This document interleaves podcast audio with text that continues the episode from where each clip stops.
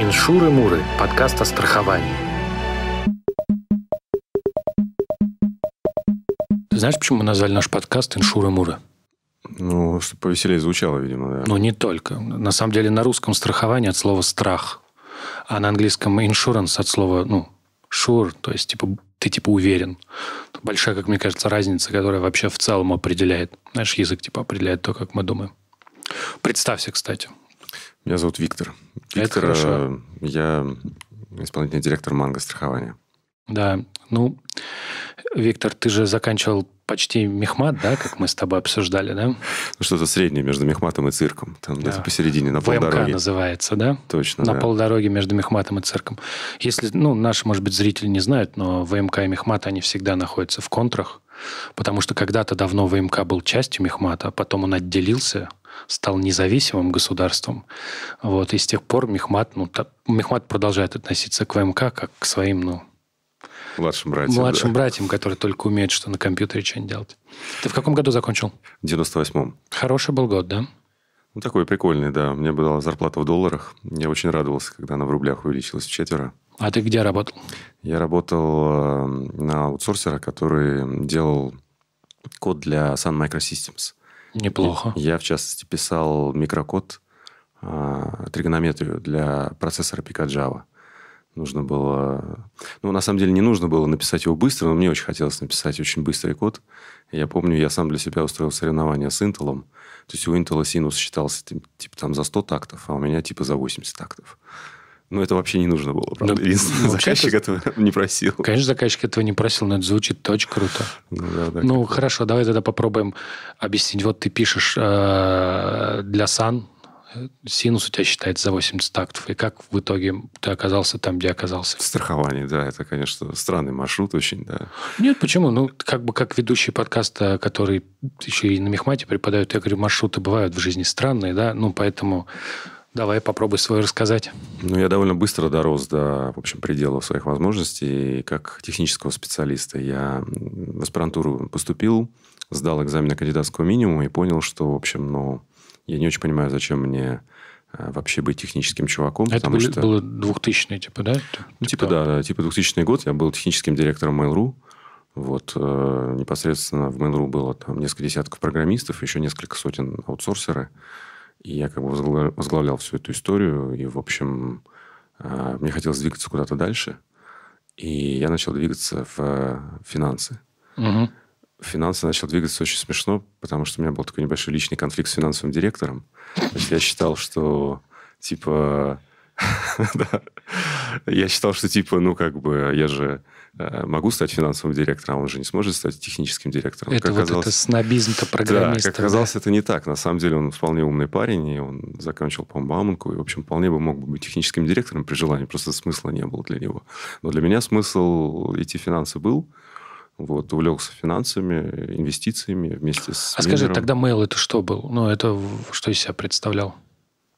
Ну, Mail это был как бы стартап, да, который сначала Просто э, пытался ты расти. Да-да-да, ты просто учти, ты говоришь, я был в мейле, там работало десятки программистов. Это как, а Ну- ты сразу, когда говоришь mail, сразу два небоскреба вон там ну стоят. да, да? нет, нет, ну тогда, тогда, когда я пришел в Mail, собственно говоря, он только-только открылся, я был один из первых, э, кто есть- пришел в Mail. Мы сидели в подвале на улице Красина. А, к- По случайному стечению обстоятельств, кстати, рядом с домом Миллера, где потом Миллер жил, который потом объединил С, Миль- э, с э, Mail.ru. Вот. А, И на Красина было, ну, типа там 5 человек сначала, потом там 10 там, и так далее. Вот, да. В общем, это была такая прикольная стартапная история. Мы очень быстро росли. Мне кажется, слишком быстро. В какой-то момент жгли там по миллион долларов в месяц. В общем, напрасно, наверное. А может и нет, не знаю. Но, в общем, история показала, что в целом это был успех. Там, Жгли, ты имеешь в виду, тратили. Не все же как бы со сленгом стартаперов Да, да. знакомы, потому что мало ли кто себе как стартап представляет. Просто сидят люди и кидают деньги в Этого огонь. мы не делали, да. Складывать в самолетики тоже мы не складывали деньги. Мы их тратили на зарплаты сотрудников. У нас было очень много сотрудников. Были неплохие зарплаты. И, в общем, были хорошие, интересные, амбициозные проекты. И в какой момент тебе надоело это все? Ну, мне это надоело тогда, когда я понял, что ну, мне хотелось куда-то развиваться. Мне всегда нравилось учиться. Мне всегда хотелось что-то узнавать новое. А тебе сколько лет было, когда... То есть такой кризис среднего возраста тебя ударил где-то? Нет, ну мне было, смотри, в 2000 мне было 24. А, я имею в виду, ты- Типа- ты, к 2000 уже из Мейла решил уходить? Ты же только... Нет, нет. Ну, в 2000 я был уже техническим директором, да. и в этот момент я понял, что хочу двигаться дальше, да, то есть я финансы, все прочее, где-то в 2002-2003 начал активно уже изучать и активно работать в этом направлении, инвестиций, все такое. Ну, и с 2003 года ты занимался инвестициями. Да, да. Было очень много смешных историй, про которых я, Я фильм- рассказываю, могу рассказать Расскажи про какой-нибудь. B2B и B2C. Вот как ты думаешь, что такое B2B и что такое B2C? Ну, я всегда думал, что B2B – это бизнес-то-бизнес, а B2C – это Вот. бизнес-то У нас там была такая шутка, когда лопнул первый пузырь интернетовский, да. который значит, доткомов. Да, да, да. Юрий Миллер, это инвестор Mail.ru, соответственно, и Леонид Богуславский, инвестор э, Яндекса. Значит, Миллер сделал B2B, а Богуславский сделал B2C. Значит, B2B расшифровывалось back to consulting, э, ba- back to banking, B2B, а B2C back to consulting. Мгм. Вот, соответственно, они как бы разбежались, но в промежутке э, стали, например, заниматься инвестициями в магазины модной одежды. И я какое-то время был там, типа, директором по стратегии магазинов модной одежды. Какой, Например, какой? Модный базар. Был, был так, были такие аутлеты. Ух, звучит так как мощно. Да, да, да. Олимпийском они как раз в том самом 98 году они начали подниматься, они сливали э, брендовую одежду из аутлетов и стали потом делать э, сеть private label. Заказывали одежду в э, Китае и продавали ее, значит, миксуя с прошлогодними коллекциями топовых брендов, миксуя, значит, китайскую одежду, но с итальянскими брендами. Ну, очень прикольный был проект такой, да. Да, хороший, Такой звучит, звучит мощно. да. Хороший B2B. Да, такой, хороший и B2C, да. Ага. Как-то вместе все слилось. Вот, в общем, ну, потом, в общем, все мы вернулись обратно в интернет, и Это Богуславский. в каком и- примерно году было? Ну, вот начали возвращаться где-то уже к пятому примерно году. Мгм. Я вернулся в виде того, что мне захотелось сделать поисковую систему свою. Вот. А, значит, Миллер решил сделать инвестиционный фонд. На- собрал денег. Часть из этих денег, в том числе, он выделил в мой проект, проинвестировал. Как назывался? Вот. Назывался Nigma.ru, поисковик. Мы делали его, значит, с амбициями такой русской Вольфрам Альфы. Плюс Неплохо. кластеризация. То есть мы взяли open source значит, э, на Лиспе написанный движок, который умел в арифметику. Сделали прикольный парсер, который... Ну, потому что люди же не умеют, они же не знают, что возведение в степень – это крышечка, например. Да? Или они, как, когда пишут 2х, они же прям пишут 2х. Мгм. Да, они как бы не ставят знак умножения. Да? То есть сделали прикольный парсер э, того, как реально люди пишут э, запросы, а не так, как э, поисковики думают, что люди будут писать. Да? И сделали такую человечную вольфрам-альфу, плюс э, кластеризация, плюс обычный поиск. Все это вывели на студентов. Был прикольный проект. 3 миллиона посетителей у нас было. Была какая-то выручка неплохая. Там на уровне типа там миллиона долларов, там еще что-то. Ну, в общем, В не год? те- В год, да, да, Ага. да. Может быть, двух. Ну, там где-то так, между миллионом и двух. Ну, в общем, это было довольно мало. Мы поняли, что, в общем, ну... И запивотили его во вьетнамский поисковик. Вот. Вьетнамский поисковик, ну, тоже так, типа, поисковик сам по себе его в то время уже это был... Пивот это был 2010 год. Мгм. Ну, сам по себе поисковик уже никому не интересен. В то время уже никто не заходил на поисковик.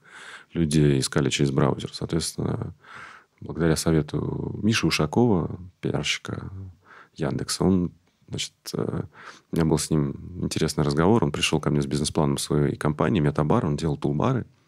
Это что такое? Я посмотрел, да, вот что такое тулбар, сейчас уже даже люди не знают, да. То есть была такая модная тема, да, что типа вот есть браузер и такая плашечка. А, можно- тулбар, все, я такой, я Да. же пон- ты же понимаешь, сейчас 2019, я Да, думаю, да, тулбар, да. у меня инструменты, бар, в смысле, реальный бар, бар с инструментами, думаю, что, что?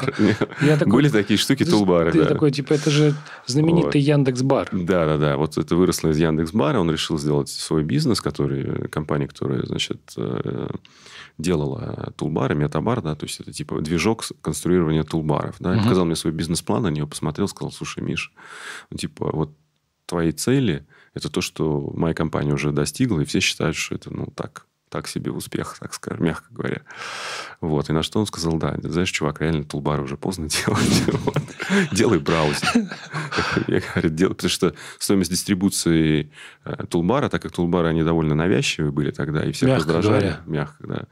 Вот. э, Стоимость конверсии в реального пользователя была настолько высокой, что проще было просто браузер продвигать, чем тулбар. Соответственно, Яндекс начал пилить свой браузер. Мы, в частности, взяли из э, Яндексовского браузера несколько программистов, перевезли его в Вьетнам. Вот, и сделали свой браузер, который стал довольно популярным, довольно, в общем... Во Вьетнаме? Да, да. То есть, прям вот если ты сейчас э, будешь идти по улице во Вьетнаме и будешь прям заходить в случайный магазин на кассе, будет стоять компьютер, и если в этот момент э, там сидит кассир в Фейсбуке, а скорее всего это так есть, ну, не будет же человек работать там, да? Действительно, вот. а, Ты посмотришь в левом, а, в левом верхнем углу будет такая зеленая кнопочка. Если зеленая кнопочка, то это значит наш браузер. Хорошо, отлично. Это, то есть ты, ты вышел из этого проекта в 2010 нет, из вьетнамского, из Нигмы в 2010, да. а из э, Cốc Cốc, из э, вьетнамского поисковика и браузера он Cốc Cốc 18. Ну, он называется Коп-Коп. Да, мы его с названием Cốc Cốc, да, это была прикольная история. Мы специально, ну, один из, одна из причин была выбрать такое немножечко для иностранцев интересно звучащее название, вот, которое попытались высмеять, значит, на CNN International, когда мы запустились. Вот, и они там, там был очень тонкий английский юмор настолько тонкий, что вьетнамцы его не поняли. Они решили, что всерьез CNN International рассказывает о вьетнамском поисковике, который, значит, реально поставил раком и, в общем... Ну, у э, вот. вьетнамцев с американцами и юмором. Да, они как бы этого не поняли. Они этого не поняли. еще проблемы, да. Они этого не поняли, да. Значит, приехали журналисты со всех телеканалов значит, снимать вьетнамский браузер. Это, конечно, был очень большой буст, в том числе благодаря удачному названию. Да, что как бы иностранцы немножко его высмеивали. Вот. А вьетнамцы, они как бы не понимают, в чем ну, шутка. Для них это... Коп-коп – это, это ну, имитация стука в дверь. Угу, тук-тук, ты... типа. Да, но тук-тук в русском языке он шире, это может быть стук колес. Да, я понял, например, да. да. А там это чисто дверь стук в дверь. У нас как бы браузер, типа вход в интернет. Ну, Такая логично, дверь, да. заходишь, там все есть. Да? Абсолютно ну, нормальная, приличная ассоциация. Да? Соответственно, у англичан другие ассоциации были. Вот. Они хорошо обстебали. В результате мы получили гигантский совершенно пиар, потому что для вьетнамцев это была ну, такая национальная гордость. Блин, наконец-то в Вьетнаме сделали что-то, что на CNN признали продуктом лучше, чем сделали а американцы. у них тоже есть вот эта история, да, что признали, что вот типа у нас во ну, Вьетнаме сами делают самые лучшие, и дальше что-то... Ну, Вьетнам вообще такая Россия, Россия, Россия. То есть, но при этом для у них другие ориентиры, да, то есть в том смысле, что, ну, например, товары, произведенные в Таиланде, это типа круто, да, mm-hmm. то есть типа сделано в Таиланде. Ну, типа мы, вьетнамцы, говно всякое делаем, а вот в Таиланде там, блин, так круто, так все клево, да, такие прям дорогие, да. Очень э, смешно, и когда там, ну, я там прожил почти 7 лет, да, что так поспокойнее теперь отношусь вот к этой истории в России, да, когда люди какая-то вот там за бугром, просто как бы тут... Тут у всех свои бугры просто, У каждого, да, есть свой бугор, да. Это хорошо. И в каком году ты вышел? Ну, я не вышел, да, я по-прежнему а, остаюсь ну владельцем компании, да, я просто вернулся в Россию в э, середине 18-го, заинтересовался страхованием совершенно случайно. Получил письмо от одного чувака, в котором было использовано слово InsurTech. Угу. Да, ну, то есть я как бы сразу понял, что оно значит, но мне сразу же стало стыдно, что я не знаю, что значит это слово, я сразу же полез про него читать. Я понял, что это, блин, страхование, это вообще какая-то просто мега-индустрия, которая, ну, просто как огромный слон, и никто ее не замечает. То есть э, европейский рынок страхования там больше триллиона, 1.3 триллиона евро. Американский рынок страхования полтора триллиона долларов. А это ну, почти ну, чуть меньше, чем 10% ВВП да, этих стран. Ну, то есть как бы это как бы гигантская совершенно индустрия, при этом она функционирует по принципам там, 19 века до сих пор. Есть какой-то агент, который какие-то бумажки там заполняет. Ну, чуть-чуть пытаются носители информации меняться. Ну, слушай, да, но... ну, а это, во-первых, это логично, ну, потому что они э, как-то всегда медленно менялись. Потому что, э, если мы подумаем, то страхованию, ну, сколько? Лет 500, да? Ну, типа того, поменьше, наверное. Потому что первые, э, первые страховые вещи, первое страхование... Ну, во-первых, концепция страхования сильно больше лет. По-моему, первыми были римляне или в Междуречии еще страховали корабли. Там была идея, что у всех была вот эта идея, что тебе надо далеко плыть, ты можешь все потерять, поэтому хорошо бы сделать так, чтобы ты все потерял, а поэтому еще ну, какие-то денежки остались.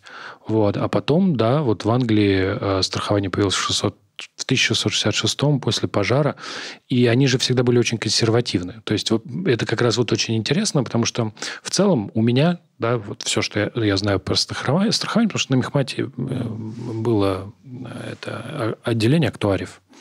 Да, это то, что это очень консервативная область. Да, и, и э, тот факт, что существует иншуртек компания, это скорее ну, неожиданность, потому что в, мне интересно, в первую очередь, вот ты вот пришел, да, со своим э, браузером, к тебе какое было отношение со стороны? Вот ты уже успел почувствовать, что ты вообще чужак в мире страхования?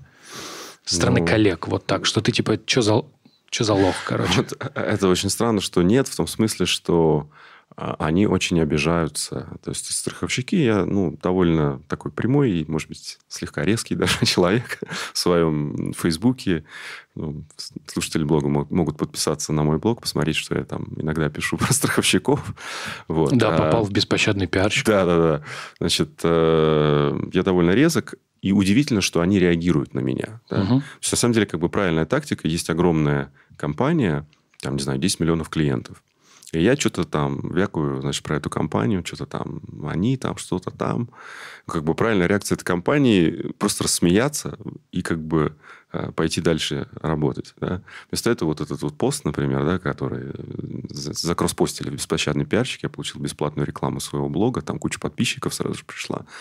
Вот. Вместо этого он дошел там до генерального директора этой компании, значит, они там собрали юристов, кучу народу, что теперь делать. Там, значит, ну, Хочешь сказать, что у них многовато свободного времени, что Да, да, это удивительно. Могут... Тем более у них там была смена вообще руководства, по идее, им бы заниматься транзишеном, бы, да, еще как бы э, бизнесом вообще своим своим заниматься, да, обращать на меня внимание, ну, это как бы дико странно, с одной стороны, да, с другой стороны, ну, это как бы подтверждает, что мы что-то серьезное собираемся делать с рынком, потому что если они так вот реагируют на это, да, то, в общем, ну, мы реально хотим его перевернуть, да, изменить полностью. Ну, хочется сказать, что они так еще реагируют, потому что э, они во многом не привыкли к вниманию. Это очень прикольное замечание, что это такой слон, которого никто не замечает.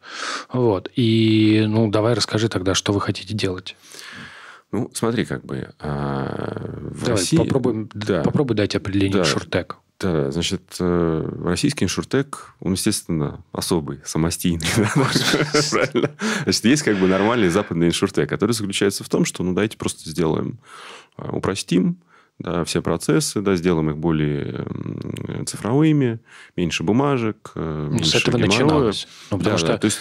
концептуально, то, что ты говоришь, это просто давайте, то, что называется, знаешь, такое есть адское слово цифровизация. Ну, да, давайте да переведем, перейдем процессы в цифру. Ну да, да. Да, и это еще не иншуртек, на самом да, деле. То есть, э, европейская, европейский рынок, например, страхования, да, это вот примерно такая цифровизация. То есть, там есть страховая компания, она понимает, что, блин, что-то как-то действительно странно, ну какие нахер бумажки? Поэтому полис тебе присылают в PDF, давай, да? Давай вот. мы, да, тебе в PDF угу. пришлем полис, да, да, да, да, типа того.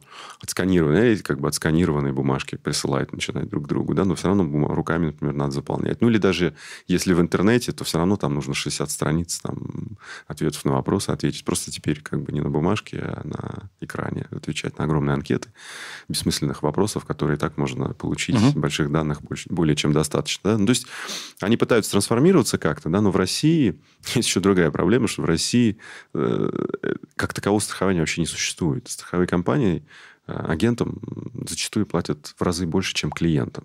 Мы сейчас э, начали с страхования квартир именно потому, что эта индустрия, мало того, что она а почему современна, потому что в России не научились продавать страховки. Вообще в России плохо умеют продавать и умели продавать. Да, сейчас вот более-менее люди ну, начинают научиваться продавать. Я вот прожил во Вьетнаме, да, например, Вьетнам это такая страна, где очень высокий предпринимательский дух. Там у каждой семьи есть какой-то свой бизнес. И все эти люди довольно хорошо понимают, что такое продажи. Да, в России, ну, сейчас более-менее люди начали понимать хотя бы, что продажи, в продажах нет ничего плохого, нет стигмы. Потому что, ну, когда я уезжал, например, во Вьетнам, да, то есть э, человек, который продает, продавец, да, это как бы такая какая-то значит, какая-то базарная баба, которая кричит и зазывает всех. Ну, такие, такие да, ассоциации. Вот. Но это неприемлемая, на самом деле, ассоциация в современном мире, потому что э, хорошие продажи – это высокотехнологичные продажи. Да? Это большие данные, это анализ, это таргетинг, это там, поведенческие угу. истории, да? Психо- поведенческая психология и так далее. Да? Это серьезная наука. Вот. Э, и она может быть более даже серьезная, чем бэкэнд какой-нибудь. Да? Там может быть, более серьезная, чем да, микрокод, микрокод для значит, процессора. Нет, ну это да? ты уж совсем-то на святое не замахивайся. Это же... ну, вот, на ассемблере сейчас немногие писать умеют. Да, ну вот на Java Assembler, да, на самом деле не, не так э, сложно написать код, как э, сложно сделать хорошую технологичную продающую систему. Вот. Э, в России сейчас только возникает это ощущение вообще везде, но страхование, ты правильно говоришь, это консервативный бизнес. Ну, то есть они такие, блин, ну, как бы продажи. Ну, вот есть агенты, и пусть продают. Вот. Но с агентами получается так, да, что агенты они понимают, что страховые зависимы от них, да, угу. и они просто сидят на игле дистрибуции, да. То есть э, есть там какое-то количество каналов, да, какое-то количество агентов. Ну, например, банк. Да, как, какая типичная история со страхованием квартир. Значит, приходит э, в этот банк страховая компания, говорят, мы вам заплатим комиссию 50%, например. Угу. Ну, банк говорит, ну, хорошо. Приходит следующий страховщик и говорит, а мы 60%. Тогда первый страховщик говорит, ну, подождите, а мы тогда 70, да, второй говорит 80, да. В какой-то момент э, они начинают говорить, слушай, ну, как бы мы больше 80, наверное, не можем платить, ну, да, мы чуть-чуть тебе в карман заплатим немножечко. Ну, когда это отойдем, пошушукаемся, да. Потом они начинают говорить, ну, давай мы депозит положим тебе в банк. Мы тебе положим 100 миллионов депозит, и никогда его не будем снимать. И вы там, ну, акционеры этого банка могут, делать, могут его забрать и делать, что хотят купить себе там самолет, яхту, не знаю, кто что может. Вот. А, и фактически эффективная комиссия, на самом деле, да, то есть есть бумажная комиссия, которая идет в отчетах, да, в Центробанк, но она там типа процентов 60, например, да, в отчетности. Но реальная комиссия по cash flow, она может э, быть больше 100%. Вот. Просто настолько они не умеют продавать, да, что фактически все те деньги, которые им клиенты присылают, они отдают обратно продавцам. На клиентов просто ничего не остается. Да, и вот эти все бумажки, все эти как бы препоны, если в Европе они существуют просто потому, что это действительно консервативная индустрия, то в России они существуют просто как возможность не заплатить человеку. Что-то мрачновато звучит. ну, вот. Сгущаешь краски, пересказываешь слушай, ну, свой блог просто. Ну, слушай, я как бы сам клиент э, страховой компании был когда-то, да. Я mm-hmm. когда-то разбил себе машину, разбил себе новую машину, да. Значит, что бы у меня произошло бы в Европе, да, я эту историю проговаривал, например, с одной женщиной, которая работает сейчас в одной из крупнейших русских страховых компаний. Она говорит, ну, я разбил новую машину в Италии, значит, мне страховая компания заплатила ну, где-то процентов 107 от стоимости этой машины. А почему? Потому что она была новая, но вот эта вот именно модель, то есть она купила, ее тут же сняли с производства, была новая модель, которая была чуть дороже. То есть э, есть такое правило replacement value. Да? Uh-huh. Страховая компания, uh-huh. если это новая вещь, то она должна полностью вернуть все свойства, в том числе и свойства новизны. Uh-huh. Да? И поэтому они как бы вернули деньги, исходя из стоимости уже новой модели, которая даже была дороже, чем ее старая. Значит, ну, я у нее спрашиваю, да, что бы в России произошло у вашей страховой компании? Говорит, ну, помурыжили бы немножко, процентов 70 заплатили бы. Да. Со мной точно такая же история произошла. Я когда-то разбил новую машину, да, и мне заплатили тоже там, может, процентов 60-70, и то мне пришлось еще взятку давать. А оценщик, ну, там не оценщики, комиссары, там, которые приехали, я уж не помню кто, потому что они мне просто объяснили, сказать, что, чувак, ну, как бы, если нам не заплатишь, да, то мы тебя оформим так, что ты там полгода будешь ходить по судам, еще полгода, значит, там, и так далее, да, ну, как бы, я разумный человек, да, я как бы, значит, э, посчитал для себя, да, стоимость своего времени и понял, что лучше не связываться. Да. Хорошо, давай вернемся к иншуртеку. И вот, значит, э, есть история про цифровизацию процессов. Вот ты говоришь, что российский иншуртек самостийный, потому что помимо он ухитряется быть одновременно э, консервативным и коррумпированным, э, и, соответственно, возникает вопрос, что же тогда иншуртек в России? Потому что вот в Америке, давай я скажу, что иншуртек, вот эта вот цифровизация, она привела к тому, что в какой-то момент людям стали приходить в голову идеи, которые вот, ну, раньше просто не приходили. Например, моя любимая такая история, это, ну, они, правда, ей прям размахивают, у них она видно. Одна есть такая компания, Хиппа, по-моему, она mm-hmm. называется, американская. Вот у них есть история, как они...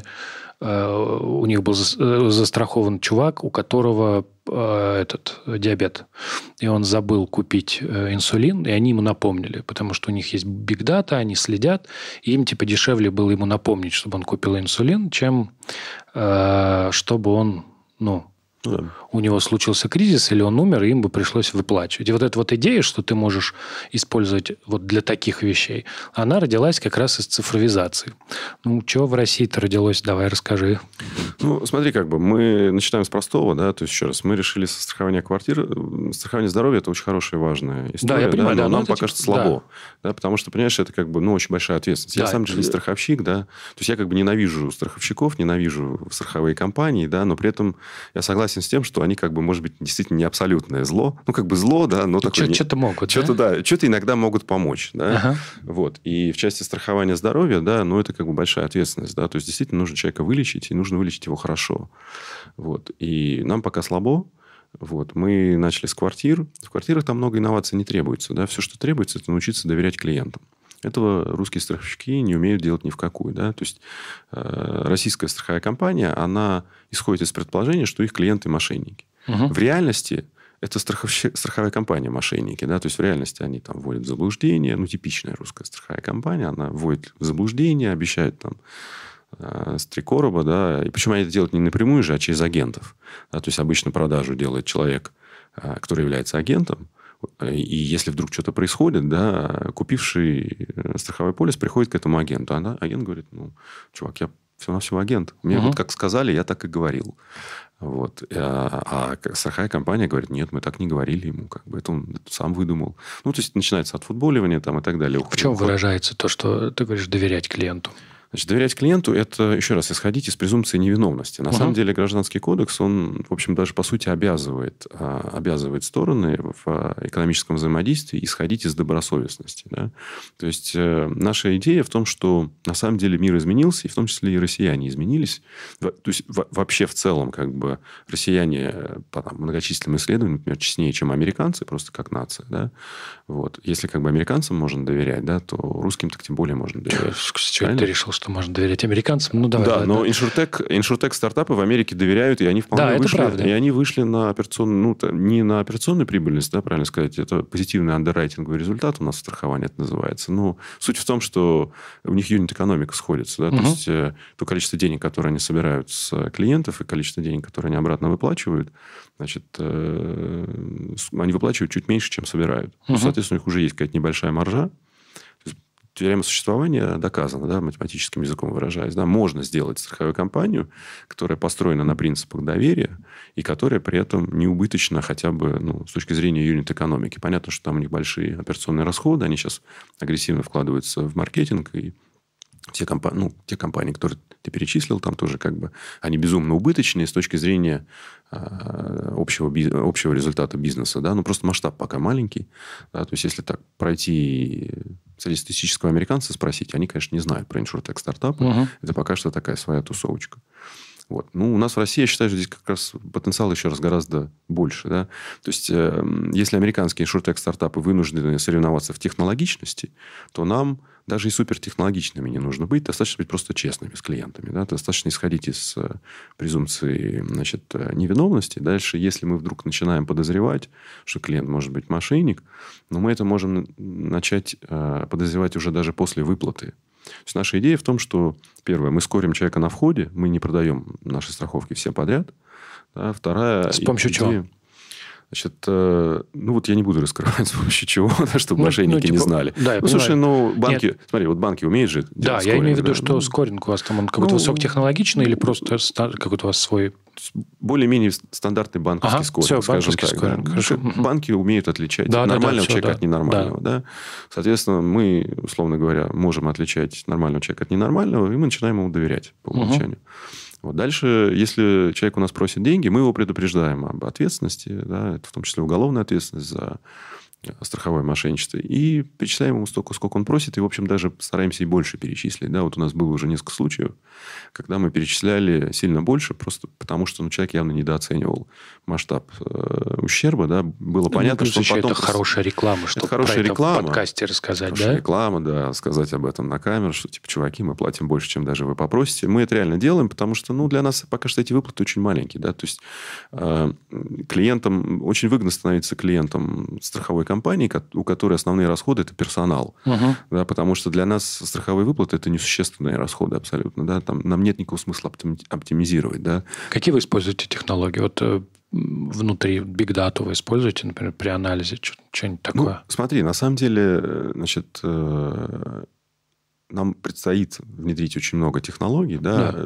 Big Data, она работает тогда, когда есть Big Data. Да? То есть да, у нас пока правильно. что пока что порядка тысячи клиентов всего-навсего, да. А это не обязательно должно быть ваше, вы же можете да. купить данные. Ну, правильно ты говоришь, да. То есть мы можем основываться на бигдате других компаний, например, для скоринга входящих клиентов, угу. да, да, можем как бы свою какую-то бигдату.